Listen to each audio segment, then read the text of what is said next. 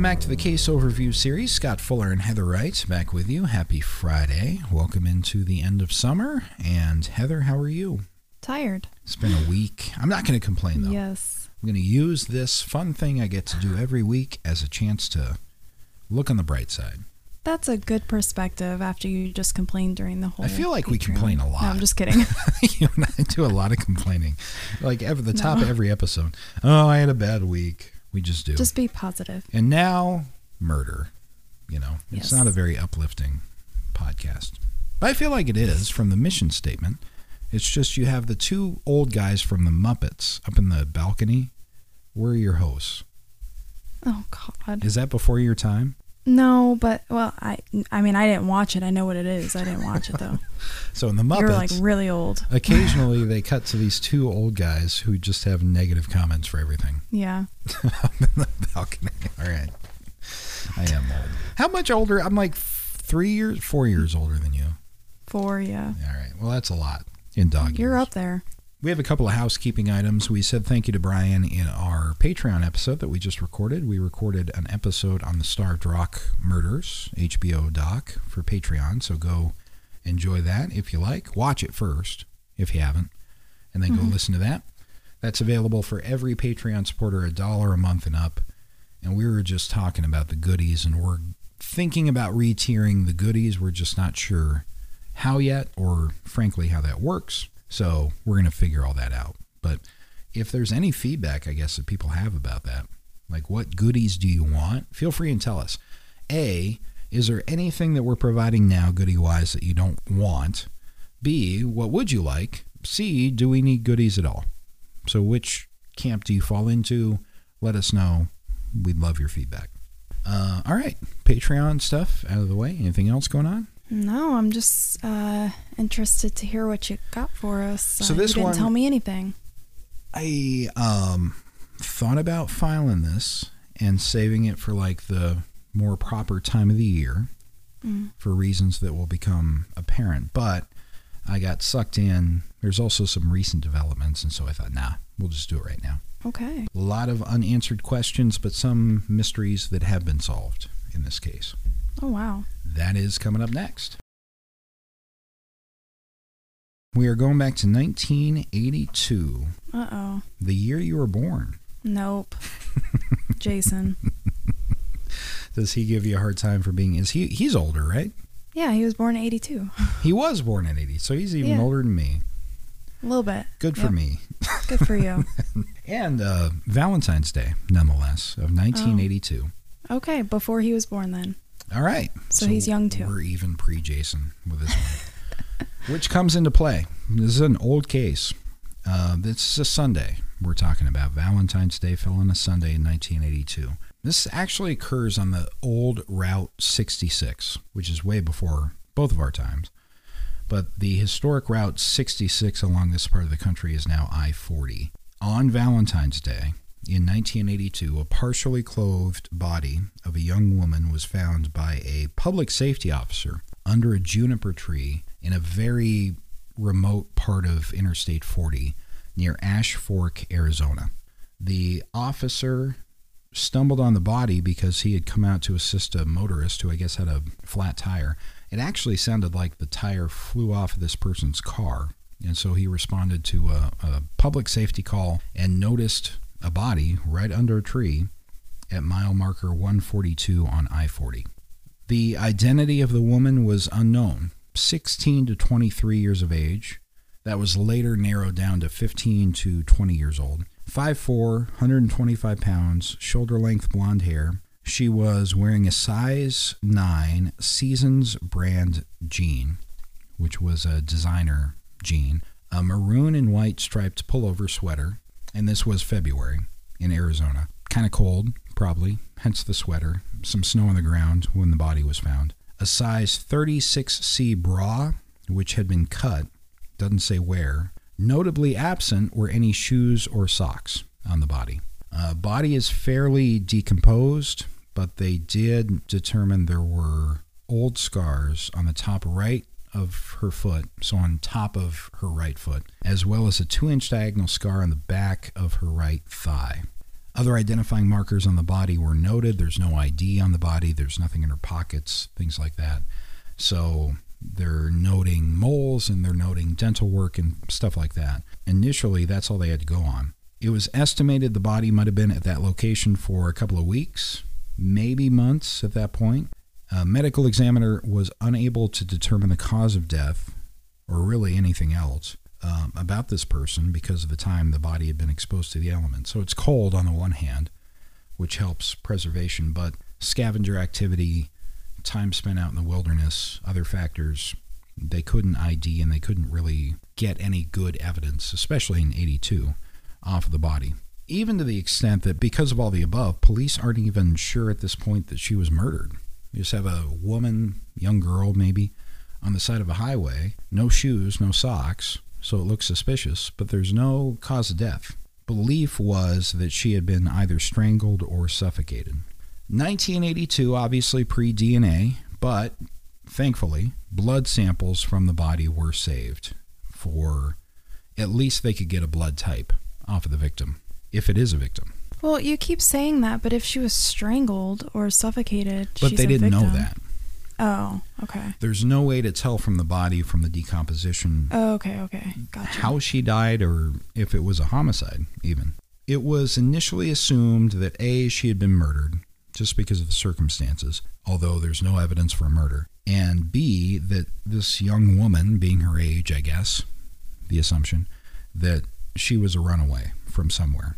So the police did what they could. They sent out a teletype to other neighboring counties. Law enforcement at this point, obviously, very separated. There's no computerized system, there's no central system of any kind. So when they have something like this, they'll send out an early version of a fax um, to other police stations saying, This is what we found. Does this make any sense to you in any way? Uh, they also worked up an artist rendering of what the woman might have looked like in life hoping maybe there's a missing persons report or something that makes sense to somebody else somewhere. They printed up flyers with this rendering on it.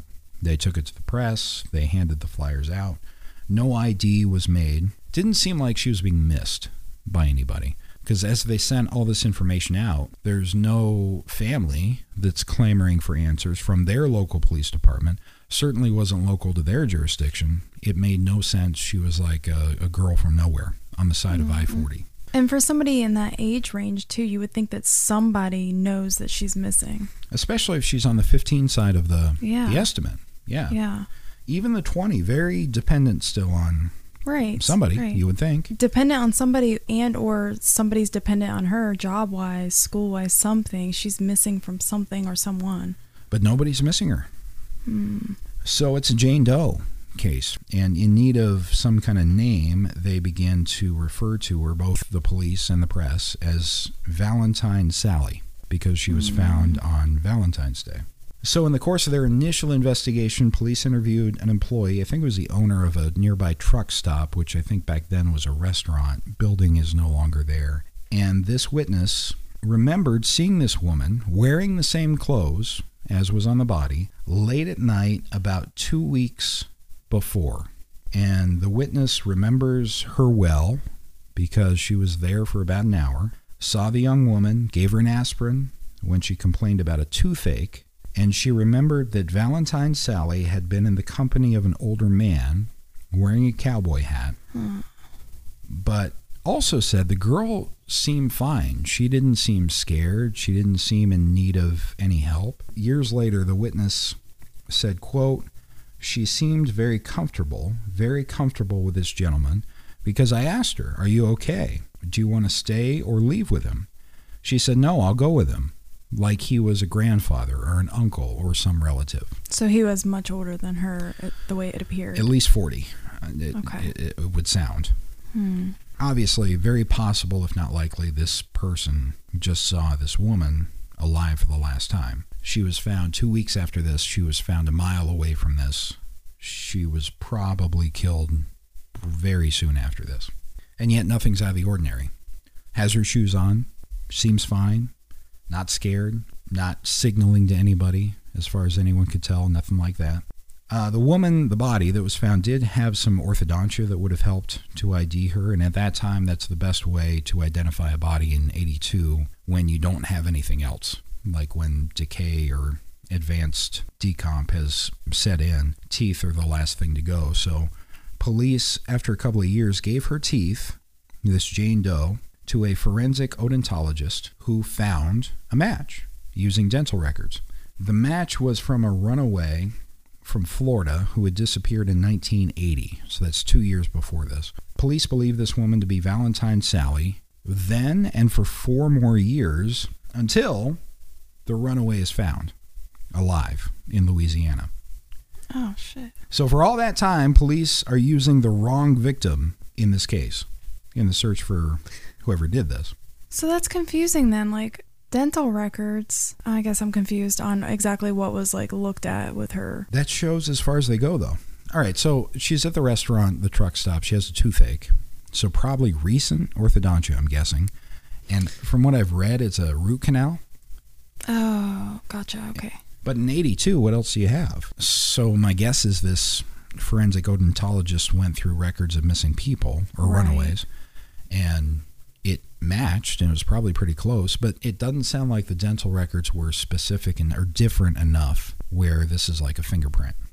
Right. Okay. Gotcha. So that's where I was kind of lost. Like, okay, well, how'd they have the wrong person then? Because everybody's teeth are. Yeah, they're not. gotcha. They're not different though. Yeah, not but different enough. So they were just looking at records of what had happened, like what people had had done to their teeth, and then compared it to people who were missing and things Right. like that. Right. Okay. So I thought they like took her teeth out and did different things to find a match. Like, Oh no. They took the skeleton's teeth and compared it to dental records. right. Gotcha. It's not different enough. And like any other forensic science, especially back then, it's open to the interpretation of the expert. hmm So this guy says, "Yeah, that looks good." But the end result of that is for 4 years they had the wrong ID on the victim. And how are you going to catch a killer, really, if your victim is wrong? The truck stop or the restaurant where this woman was last seen put together a collection of funds at this point to pay for a, a grave marker because she had no family. Now she's a Jane Doe again. Now she's Valentine Sally again. So she has no family. So these people felt, especially the owner of the restaurant, felt obligated to put together a fairly meager amount of money, but still they put forth the effort to say this girl deserves a proper burial. And she was buried in the local cemetery with a headstone from the funeral home that they paid for and um, remains unidentified. And the case went cold. And really, two cases go cold because it's not just who killed this girl, but who is this girl? Right. Uh, over the years, a series of investigators worked on it pretty consistently. They would reopen it, even as DNA starts getting involved, because they have the blood samples, which is great. Early DNA databases start showing up nationwide. They submit the blood, nothing. And this is only victim blood, so you're not looking for the killer even at this point. There was no DNA match over the years, the 80s, 90s. In 2005, the case was assigned to a local cold case squad, and it became one of 30 such cases in the area dating back to the 50s. But what stuck out to me about this cold case team, this is a great idea. First of all, this jurisdiction's cold case team is entirely volunteer, so there's no draining of resources, not nearly as mm-hmm. much draining resources. And the team members are all law enforcement, but they're retired or they have law enforcement backgrounds. So it's entirely volunteer and it's people who know what they're doing. So these investigators, just recently, along with the rest of us, got a big 101 public crash course in familial DNA following the arrest of the Golden State Killer in California. Joe DeAngelo linked to um, these a long series of unsolved rapes and murders in California using ancestral DNA. Fair to say, probably OJ is the public's baptism to DNA, as to Golden State Killer is the public's eye opening to the investigative power of familial DNA matching. Mm-hmm. So this cold case team sees Joseph DeAngelo being arrested and how they did it, and they decided, hey, this might work here, especially because of the blood samples that they still had from the victim, saved all the way since 1982. So they felt like they had a very good chance of at least identifying who she was, and it worked. And the way they did it is very super cool, but only to nerds like you and me. So I'll give the short version. The short version is there was a cousin of Valentine Sally's that was found in St. Louis, and there was DNA from several other females in the same family tree, and they were all relatives to this DNA of Valentine Sally. And through, again, a long story, last year in 2021, Valentine Sally was identified as 17 year old Carolyn Eaton from a suburb of St. Louis. So, 39 years after her body was found, Valentine Sally finally had a name of Carolyn Eaton. So, 39 years later, in a lot of ways, it's also day one in the homicide mm-hmm. investigation because now they finally know who the victim is. Right. Start mm. working outward from the victim. And they had done some of that initially, like they had talked to witnesses. They got the the guy with the cowboy hat and the truck stop and all that, the witnesses. A lot of the witnesses had died. Some of the detectives hadn't even been born when the body was found. So this is a tough case, obviously, say the least. The local detectives in Arizona went to St. Louis, talked to investigators up there. They were able to put together at least a partial timeline for how Carolyn Eaton ended up in Arizona. In the last week of 81, after Christmas, some of Carolyn Eaton's family came home from a trip or something. They came home and they found the 17 year old was at the house with two unfamiliar men, two men they didn't know. Mm-hmm. And there was a fight as a result of that. And she basically said, I'm gone. And she walked out the front door and she was never seen again. At 17. yeah. Mm-mm. So she was essentially a runaway, it sounds like. Right. Her family eventually kind of came to terms with it. Like they knew she was gone and they knew she was probably at some point they knew she was gone for good. So they didn't report her missing. They, they did she, not report her missing. Yeah. And actually, I want to talk about that because that's going to seem really strange to a lot of people. But is it because it's the early 80s? She's 17. Depending on when her birthday is, maybe there was other behavioral issues, and they were like, "Well, she's almost an adult. Let her figure it out on her own." It's that, and I've also come across not many, but a handful of cases where the family dynamic is such where the parents are like, "That's their choice." All right. Yeah. So they're not endangered missing necessarily in the minds of the mm-hmm. family. That is what this person wanted to do, which is a really tough concept for us to get because we're in a generation of raising helicopter children right now. Where if my kid, if I don't know where he is for six hours or she is for six hours, I'm going to call the cops, basically. But she's 17, it's 1982, and she had a reason to leave, at least in her mind, at least in that moment, and she walked out the front door. There are also five other girls in the house. She was one of six sisters. Mm. The family did not report her missing, and I'm not going to sit here and blame them for that either. Yeah, I mean, everybody's different. And like you said, it's a whole different generation now. But even when my parents were younger, both of them left home at one left home at 16, one left home right. at 17. So like exactly. it was normal. Much more so than now. Yeah.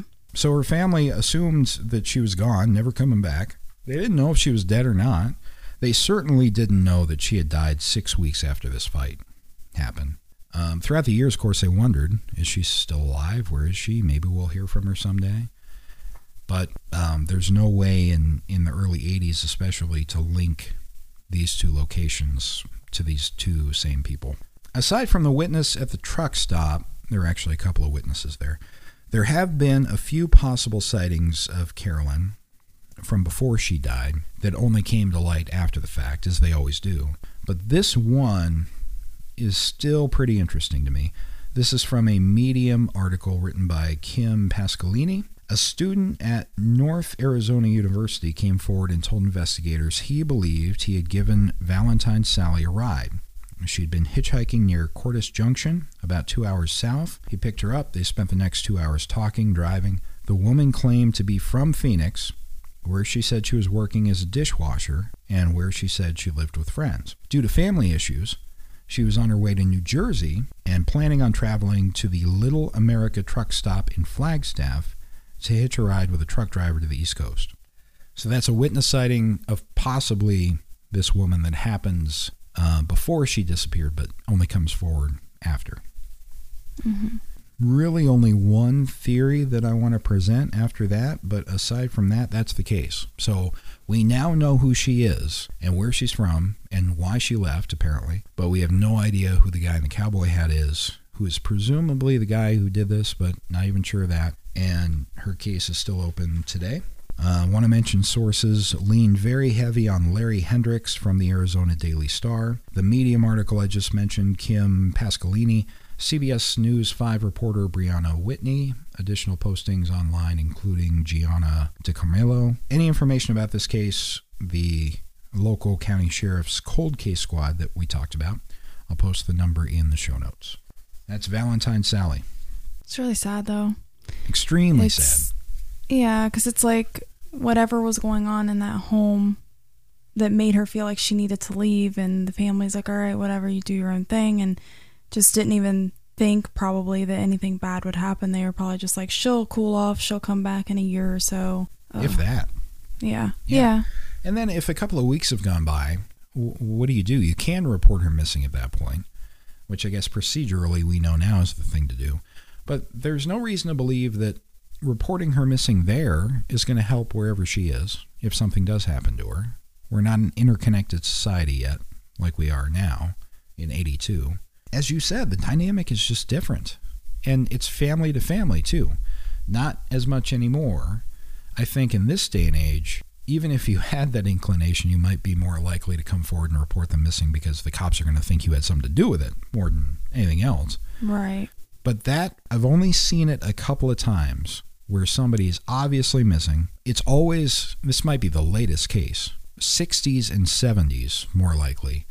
And it's always of people in this age group, like 17 to 24, where when they leave, they're not reported missing. And when they're not, it's because this is this person's decision. And I've come to kind of wrap my mind around it's a show of faith almost in that person as an individual. Like, all right, if that's how it's going to be, um, we think you're ready, go for it. And that's your business. I want to ask you about the witness sighting. What'd you make of that? Which one? Oh yeah, the uh, the one from the uh, the college kid who was driving picked her up two hours away, and she said she was from Phoenix. And Is that really where she was from though? no? She was from St. Louis, Okay, that's what I thought. Okay. and she also said she was going the other direction. She said she was going to New Jersey from Phoenix, which is obviously east, and she had gone west in reality from St. Louis to Arizona. The rest of the story kind of checks out. Yeah, and maybe she didn't want to tell him exactly where she was from or where she was going because maybe she was just on guard and wanted to protect herself, didn't want, I don't know, maybe she was fearful that something would happen to her. So she didn't want to give him too much information, And it really doesn't help with the case at all now that we know who she is. right? Um, it was a big piece of information for all those years when we didn't know who she was. Looking back Mhm. now, I realized, but um, all the information was wrong. Like in terms of data points. So who is missing from Phoenix? Well, nobody. If it's this woman, because she's actually missing from St. Louis and she hasn't been reported missing. right. But m- more, the way it rings true to me is in like an eerie, scary way, because I kind of think it might have been her. And he would have been the last person to take her to this truck stop where over an hour or so before she meets up with this guy who's going to give her a ride the rest of the way. And then she dies shortly after. And the other thing about I 40 is it goes from there. This is the old Route 66. So that goes um, from there, it's probably four hours to LA. So I wonder if she wasn't going from St. Louis to LA eventually. Because she was found off of the westbound lane, too. But didn't her family say that she was she was there at the family home with two men? Yes. So wouldn't that description match more with the people at the truck stop with her? That one of the guys went with her? Yeah. Um, maybe. But there's only one. Oh, I thought you said that the lady saw two, and one looked like it could be her dad or her uncle. Okay. No, just one guy in a cowboy hat. Hmm. Okay. So I, I briefly thought about that too, and I kind of think that those poor teenagers, those boys, were Mhm. left behind, you know, after they got yelled at by somebody. Probably, yeah.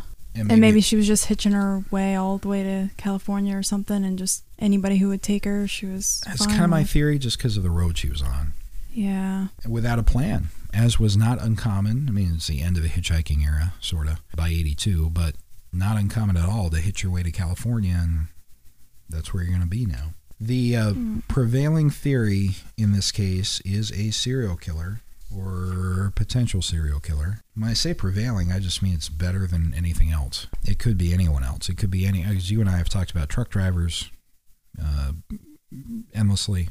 This was the golden age of serial killing in America, and a lot of it had to do with the interstate highway system, among other things. But Yeah. one theory is that the man Carolyn was last seen with two weeks before her body was found was a man named Royal Russell Long. And he is someone I covered on Dead and Gone in Wyoming a few years ago. I've never heard of him in connection with this case before now. Royal Russell Long was eventually charged with kidnapping and murdering two girls who now remain missing in Wyoming. Carolyn is a victim of his. He would be a technically a serial killer. Investigators also know he spent time in Oklahoma, so he's in Wyoming, is uh, Oklahoma. I think he's in Texas at some point too. At some point, he pleaded guilty to kidnapping a different missing girl who disappeared in 87. He died in 93 of a heart attack. There was a witness sketch that was done of the guy at the truck stop in the cowboy hat. I don't know how far you can take that because it's two weeks before at least the body is found by the time the sketch is actually going to be drawn from the time the witness saw the guy. So it's a guy in a cowboy hat. But if you put a picture of Royal Russell Long, who is never seen without a cowboy hat, next to this sketch in the cowboy hat, it's very similar, Okay. that is creepy. isn't it? Yeah, all he needs is the glasses and the sketch. Like it's a And a in a of cowboy hat. hair. So how specific can that be? But at the same time, when you look at it, it's a fancy cowboy hat, and the sketch is a fancy cowboy hat. Yeah. Distinctive. Yeah. Same face shape. You might see some facial hair in there. I'm not sure when the photo of Long is taken on the left either. I like that theory, especially as these serial killer theories go. But there's Yeah. nothing. There's no link. Same part of the country, same approximate time. This would be 82 before he gets going with his known abductions in Wyoming and Oklahoma in, in the late 80s. There's just no evidence for it. Honestly, the sketch is the best circumstantial thing. And the fact that there's a guy out there in the same part of the country who's doing these things. Right. Having said that, I mean, I mean, I can definitely fall in line with a truck driver killer person. Yeah. And how Um, many are wearing a cowboy hat in that part of the country? A lot of Oh people. yeah, hundred percent. Yeah. So I think Even if it a- wasn't a serial killer, it could have just been a one-off. Hey, she needs a ride. Oh, sexual advance. Oh, you don't want to? Okay, I'll kill you instead. because of the body state when they finally found it, and who knows if that highway worker hadn't found it, how long this would have taken. Right. They would have found bones eventually. We don't know about sexual assault. We don't even know about cause of death. So there's nothing you can profile that way. I, I honestly don't know how they're going to solve this. Yeah, I mean, luckily they did have the familial DNA to, Yes. you know, To figure out who identify her. was. That's good, but I really don't see a possibility with solving it either at this point. Unless they still have her clothes. To see if there's like DNA on it. Right. Yeah. That, that'd be the only thing because there's no other biological evidence with a decomposition. I, I don't think. So it's either that, like the clothes she had, or something else that she had with her that they still somehow have, or somebody's granddaughter, grandson, niece, nephew says something, Right. which is definitely possible, but that's. This one's a long shot. So I wanted to bring it forward not because, oh, I'm sure hopeful this is going to be the next one that is solved, but when the website goes up that we make, there are a bunch of photos like the one I sent you and also her now Mhm. and a couple of the sketches and things like that that I want to put up and put out there. And I think that's the most that can be done at this point. Yeah. Uh, the only Mhm. other little thing I noticed kind of halfway through what I was doing on this one is the shoes. Like there are a couple of weird things about this case, distinctive things, not weird, but what is distinctive about the scene, aside from the rarity of a body being on the side of the road, which is rare, but her bra is cut, first of all, and they're not really specific about how, so I don't know what's up with that. And then her shoes and socks being gone, and not anywhere nearby. Depending on how long she had been there, I'm sure animals got to her. So when they say cut, do they mean actually cut or do they mean ripped, torn? Like I'm sure animals probably unfortunately picked at her body and could have torn articles of clothing. And they did. They noted that, but they also noted that it was cut. Mm, okay. That's as specific as they got. They don't say center or strap or whatever. Yeah, that's And the shoes and socks is really, that's really bothering you. yeah. If Yeah. she has all the rest of her clothes on, and I'm not sure where the clothes were in relation to on her person when they found her. Like, is there overt, apparent evidence of sexual assault or something tried or something like that? They don't say. Yeah, maybe she was trying to run away. Like maybe she was trying to sleep wherever she was and something started happening, so her shoes and socks were already off and she took off running and something transpired. Especially if it's a truck driver because they have the sleeping cabins. right? Where he starts something and Mhm. she takes off. Yep. Um, third would be that more nefariously, they're removed on purpose. As a trophy or because well, something maybe got as on a trophy, but you can't get away. Yeah. It's definitely important. I'm convinced it's important, although it's not inclusionary. You're not gonna. It's not gonna help solve the crime, but it's at least predatory, if not premeditated. Shh, this was not spontaneous because at any moment in your life you have shoes and socks on when you're outside, or in a car usually, or in Mhm. a vehicle. So she was in some kind of vulnerable position when she was attacked, or she was made to be in a vulnerable, more vulnerable position by taking them away. But her socks are off too. Weird. Do we know what kind of shoes she was wearing though? What if she was wearing sandals? no, because they that- never found them. Okay. Yeah, so then she could have just had sandals on without socks anyway, so then you're just missing the sandals, which is still Theoretically, be but it's. February in Arizona and there's snow on the ground, so maybe. okay, Like true. when she ran away from home, she didn't bring her whole wardrobe either. Yeah. It's really sad, as always, every every single week, but I am glad that the family at least knows where she is, what Right. happened to well, not- not necessarily what happened to her completely, but they have an idea of I don't know, cuz I guess I guess in in my mind if I was her family member and I knew that something transpired and she took off, I would always hold out thinking, "Oh, she'll come back one day or, you know, things will get resolved or we'll talk again." But now they at least know that that's not going to be a possibility. They said they wondered if she was dead, but you don't want to think that. No, obviously. you don't. You wonder that in absence of hearing from her forever. hmm But what strikes me about these cases from the 70s and 80s, where the girls take off or they find their car breaks down or something, they're in a vulnerable position, is how quickly they go missing. They never live for six months and then get killed. They Right. get killed right away. Six And I weeks feel like after she ran away. vulnerable already, right.